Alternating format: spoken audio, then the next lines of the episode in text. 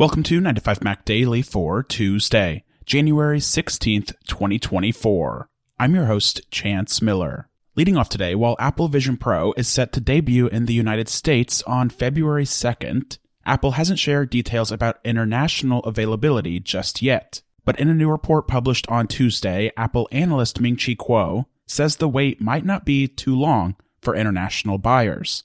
Kuo says that Apple is likely to release Vision Pro outside of the US market before WWDC 2024 in June. He attributes this to a couple of different things. First, he says Apple plans to share more development details about Vision OS at WWDC. So if it can launch Vision Pro in non-US markets before then, it would help promote the global development ecosystem of Vision OS. He also says that this gives Apple time to address some of the reasons why Vision Pro is only available in the US at launch. This includes things like supply shortages, perfecting the sales process, and, quote, needing to modify the algorithms to comply with regulations in other countries, end quote. So while Apple itself hasn't shared international details about Vision Pro yet, Kuo believes it won't be too long until we know more. In other news today, production on Apple's first OLED iPad Pro models has officially gotten underway. A new supply chain report says that OLED iPad production has started with LG, the report says that LG has started manufacturing the OLED displays for the 13 inch iPad Pro, while OLED panel production for the 11 inch iPad Pro is set to begin any day now. Samsung is also reportedly beginning its own production of OLED panels for the iPad sometime this week, signaling that the OLED iPad Pro models are coming sometime this spring. The current iPad Pro models use LCD screens, with the 11 inch iPad Pro using conventional backlighting, while the 12.9 inch uses mini LED backlighting. But this year, both of those devices are expected to make the switch to OLED, with the larger model getting ever so slightly bigger, going from 12.9 inches to 13 inches. This week's supply chain report says that we can expect the first fully assembled iPads with OLED to be shipped to Apple around April, suggesting that Apple will likely make the announcement sometime that month. Apple is reportedly using the most advanced forms of OLED for the iPad Pro, combining a hybrid glass polyimide film with two stack tandem OLED. As for what that actually means, you should expect increased brightness compared to other OLED screens and a lower risk of burn in. Eventually, Apple is planning to bring OLED to all of its iPad models, but the transition will start with the OLED iPad Pro sometime this spring.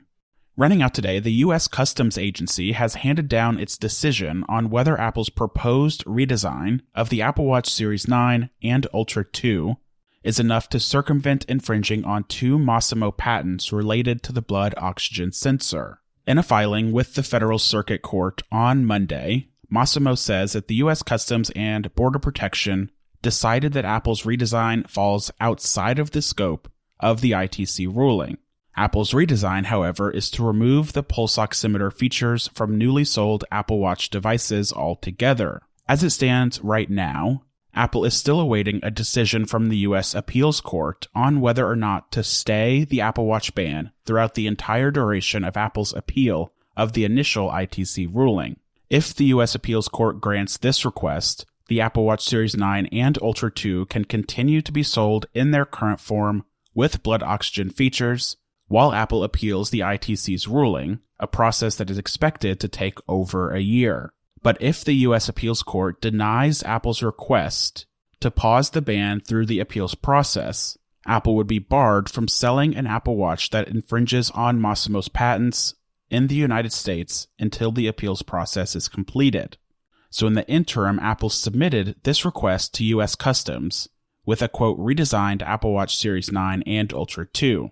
So if the US Appeals Court denies Apple's request for a pause on the ban, Apple can continue selling this version of the Series 9 and Ultra 2, which does not contain pulse oximeter features. This applies only in the United States, and anyone who already has an Apple Watch Series 9 or Ultra 2 will continue to have access to the blood oxygen features.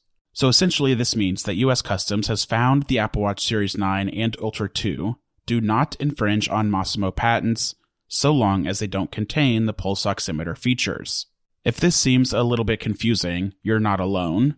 To recap, I think you can distill it down into two outcomes. The US Appeals Court can rule in favor of Apple's request to pause the ban, in which case Apple can continue selling the Apple Watch Series 9 and Ultra 2 as they exist today. But if the US Appeals Court rejects Apple's request, this decision from US Customs means that Apple can keep selling the Series 9 and Ultra 2, just without the blood oxygen features. The decision from the US Appeals Court is expected as soon as sometime today, so it shouldn't be too long until we know more. That wraps up another episode of 9 to 5 Mac Daily. As always, you can find all of the latest Apple news on 9to5mac.com. Follow along with me on threads at Chance H. Miller, and we'll be back tomorrow for a new episode of 9 to 5 Mac Daily.